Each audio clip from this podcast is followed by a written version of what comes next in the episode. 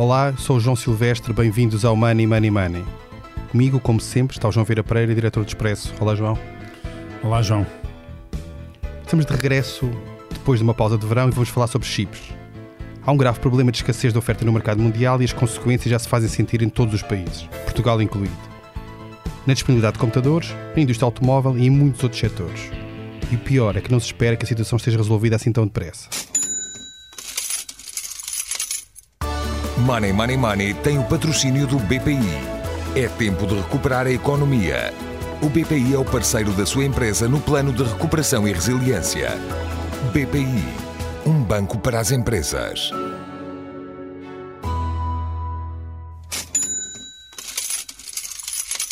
João, tu tiveste férias, é provável que não tivesse com a atenção tão, tão próxima destes assuntos, mas deste pela falta de chips no teu dia a dia.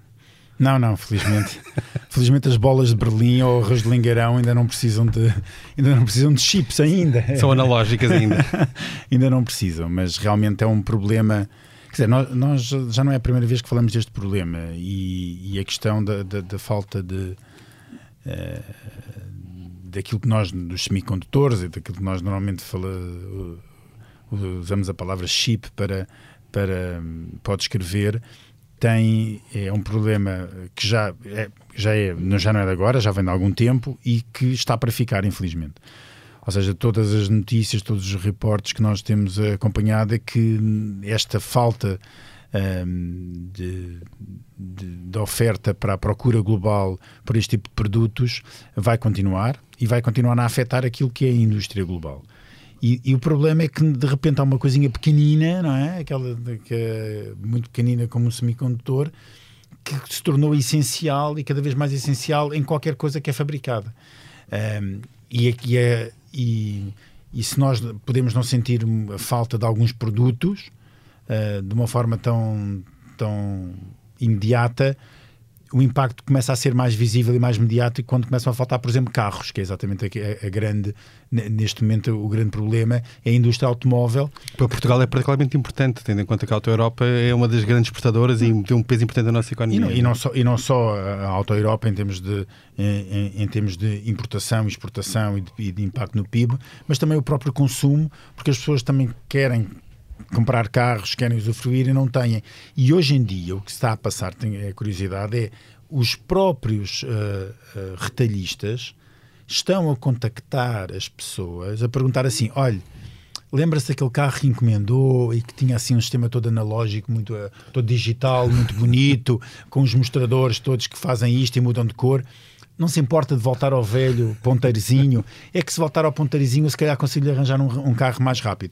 Um, e isto está exatamente a acontecer, e há uma adaptação da indústria a esta, a esta falta de, de, de chips e que, e, e que mostra de uma maneira extremamente simples a lei da oferta e da procura, que é. Uh, o mundo não estava a contar com uma pandemia, o não, não estava a contar com desastres naturais, não estava a contar com uma série de coisas, João, mas também não estava eh, preparado para enfrentar uh, este tamanho, uh, crescimento exponencial pela procura destes produtos, que agora, faltando, além de encarecerem claramente o, o preço, não, para já essa parte ainda não é, não é um tema, pode, pode vir a ser, ah, mas para dentro de, daquilo que é o preço de um automóvel é, é, relativamente residual, mas, mas que além de encarecer torna, torna o mercado ah, desigual e, e, e leva a problemas de, de, de, problemas de entrega e escassez de, de produtos. E, e, não se sabe, o problema é que nós olhamos para todo lado e ninguém sabe muito bem quando é que isto vai acabar, não é? Quem conhece bem esta realidade e este mercado é o nosso convidado de hoje, Jorge Sacoto, administrador e fundador da JP Group, que nasceu da JP Sacoto, foi a empresa que há, que há uns anos lançou o computador Magalhães, que hoje, através da JPI e Capa, tem projetos na área de educação em dezenas de países. Olá, bem-vindo ao Money Money Money. Olá, muito boa tarde, obrigado pelo convite. Eu começava por perguntar um bocadinho para, para os nossos, quem nos vai ouvir depois perceber o que é que se passa com o mercado do, dos chips para estar esta, esta falta de oferta nesta altura que seria importante para, para a recuperação da economia haver, haver este, este estrangulamento na oferta. Se calhar eu recuava um bocadinho antes da pandemia e já nessa altura já havia alguns constrangimentos de fornecimento de alguns chips isso tinha a ver essencialmente pela comutização desses chips serem tão baratos, tão baratos, tão baratos, que já não era aliciante para nenhum fabricante poder fazer uma fábrica nova porque não ia tirar eh, partido disso. Obviamente que no nosso setor, quando veio a pandemia, eh, é muito fácil perceber o, a questão, não é? De repente, toda a gente quis computadores, quer para casa, quer para as escolas, foi uma loucura. E eh, rapidamente a procura foi muito mais que a oferta, e quando isso acontece, eh, há falta, e para além da falta, ainda há uma coisa que é pior, que é aqueles que se apercebem disso eh, compram para se tocar para fazer especulação de, desse tipo de produtos. O que significa que o que levou é que os preços também, alguns preços, alguns componentes, eram componentes quase irrisórios em termos de preço no produto final, estamos a falar de 20 ou 30 cêntimos, de repente eh, passam para 5 ou 6 ou 7 ou 10 euros, eh, porque há alguém que os tem e que já sabendo que vai haver muita procura, que também os armazena e os vai libertando aos poucos.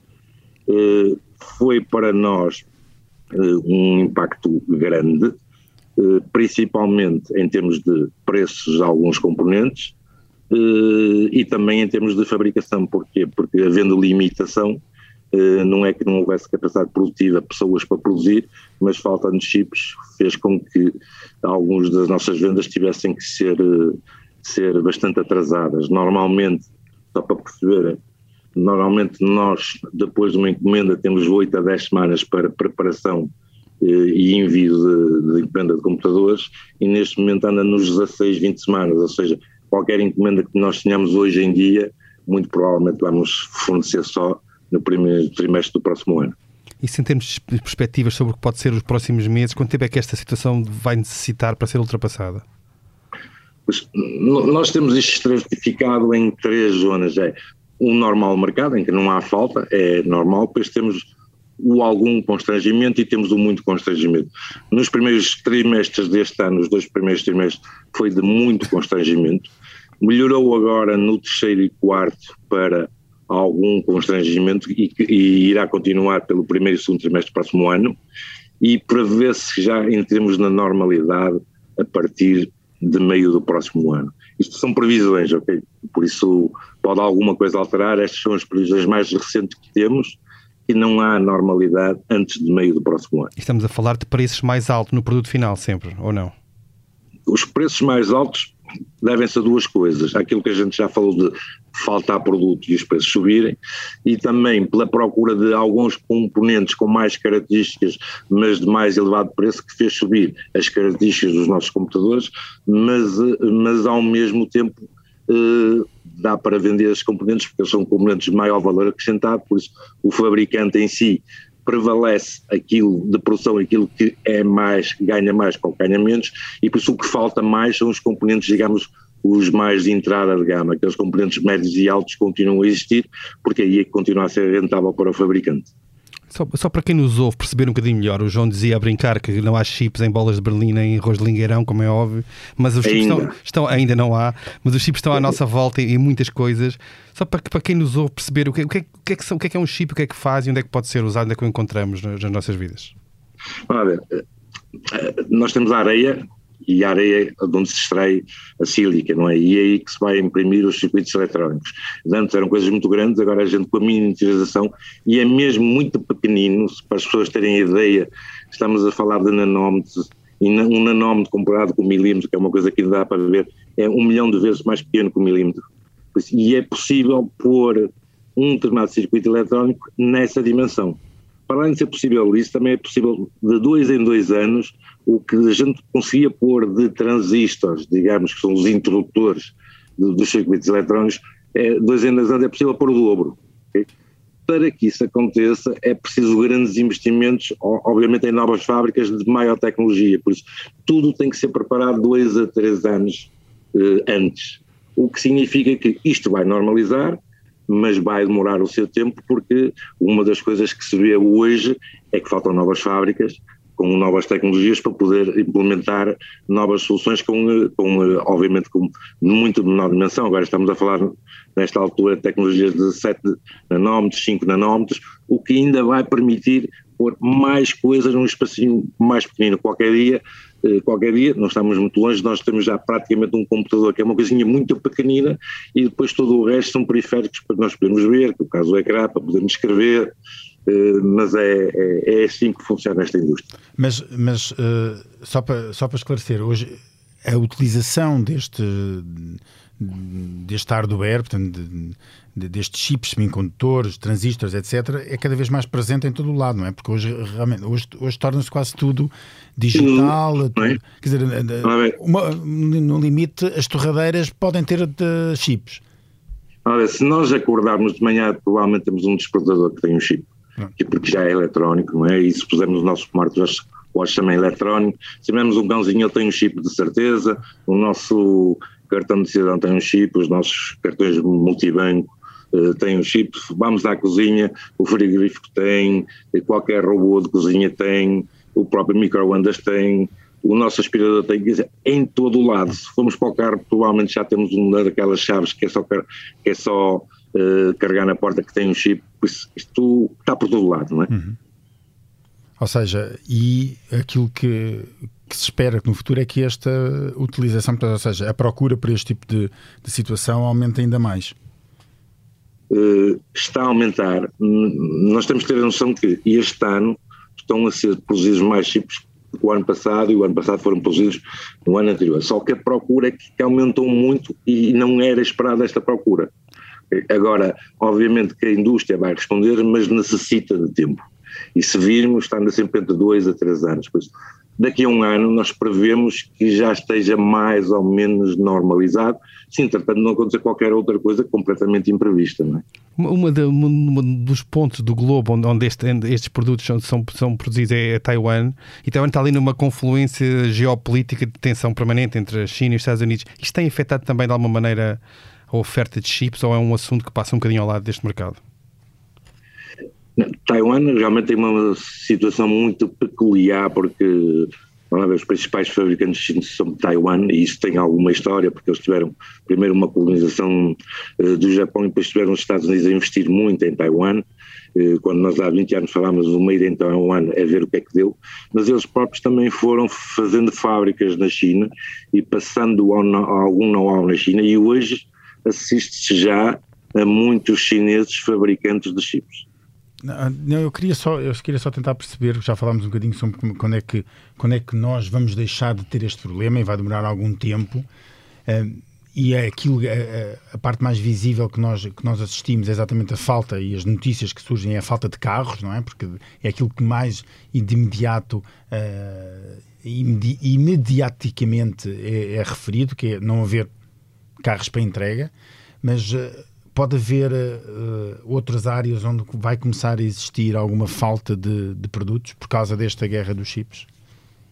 Não, uh, para, na nossa indústria e tudo que anda à volta, de, não só a indústria de computadores, a indústria de smartphones, tudo que é que anda à volta da, da nossa indústria já há falta e vai continuar a haver, uh, tal como eu tinha dito, vai demorar bastante a regularizar e pensamos que daqui a um ano já haverá outra vez produção que satisfaça as necessidades, Obviamente que isto vai ter muito a ver com uma coisa. Primeiro, se as necessidades vão continuar a ser crescentes ou se vão abrandar, e nós temos alguma perspectiva que vai haver algum abrandamento, porque o boom grande de procura foi quando começou a pandemia, pouco depois de começar a, a, a pandemia, uh, mas lá está, demora sempre algum tempo, quando há uma perturbação, demora sempre algum tempo a normalizar, mas vai acabar por normalizar. Relativamente à nossa vida cotidiana, cada vez vão haver mais chips, mais complexos, fazem mais coisas e vão estar cada vez presentes em, em mais utensílios, em qualquer coisa que a gente utilize qualquer dia, uh, tem um chip, é, é normal.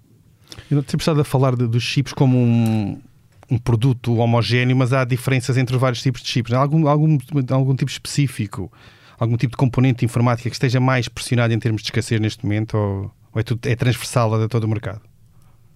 Nós temos o, o, principal, que normalmente é aquilo que a gente chama o CPU, que neste momento já não é um CPU, é um, um System on a Chip, já tem uma, uma série de coisas integradas e esse já tem vindo desde há três anos a ter alguma escassez, por isso não é uma falta severa, mas é preciso fazer um forecast com bastante tempo de antecedência para podermos ter na altura certa os chips. O que faltaram neste caso, por incrível que pareça, foram os chips mais simples, mais económicos e, eh, e, que toda a gente fazia, e de repente esses chips é que faltaram, muitos feitos por empresas chinesas também, e esses próprios faltaram, um simples descodificador de teclado, é um, uma, uma, coisa básica, uh, sei lá, um descodificador de som, foi um dos chips que faltou muito, foram chips de descodificação de som, que nos obrigou a fazer uma coisa que foi procurar alternativas no mercado, pois outras fontes de descodificadores, de forma que nós pudéssemos ter produto,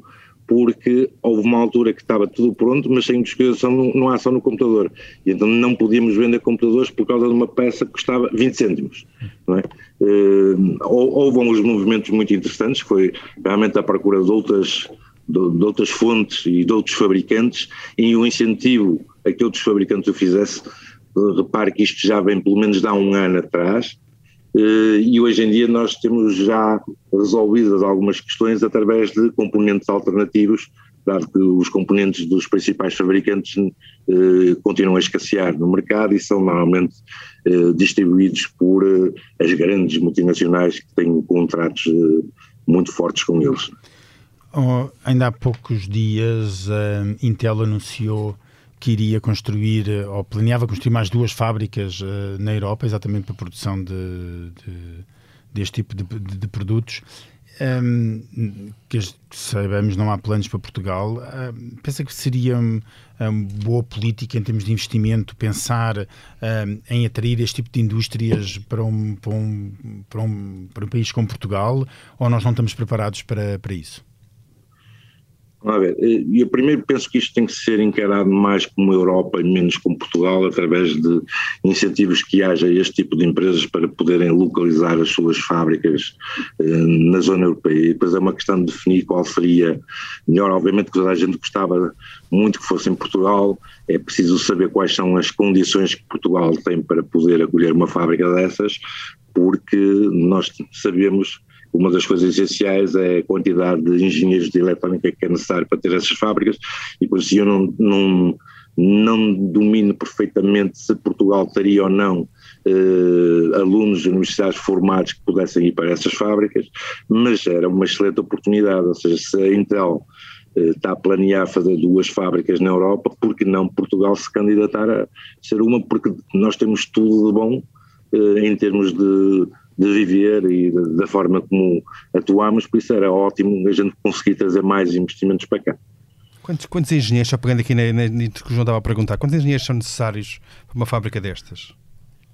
Hum, depende da dimensão da fábrica, mas nós estamos sempre a falar de milhares de engenheiros numa fábrica de Intel, que é um investimento que ronda normalmente os 5 bilhões para cima e que eles querem uma série de competências uh, no país, senão têm que fazer como fazem em muitos outros países que montam a fábrica lá, mas depois o que nós vemos lá é asiáticos que têm que emigrar para, para, para esse país, principalmente nos Estados Unidos, para depois fazer esse tipo de funções. Mas, mas, eu acho que era uma coisa interessante, não só a nível de Portugal, mas a nível de repensar um bocadinho o que é que podia ser a reindustrialização da Europa, de forma nós não ficarmos sempre nas alturas críticas na mão de, de, outros continentes que, obviamente, vão primeiro suprir as suas necessidades e só depois é que estará a Europa. Claro, exatamente o, o problema que esta pandemia trouxe, uh, e não só, também a, a, a questão da, da, da, guerra comercial com a China, trouxe exatamente a questão de que da dependência europeia um, eh, e, e de, de, quando essas rotas comerciais são colocadas em causa. Um, a fragilidade com que a economia europeia está exatamente pela deslocalização de muitas indústrias para outras áreas para outras áreas da, do mundo, nomeadamente para, para o Oriente.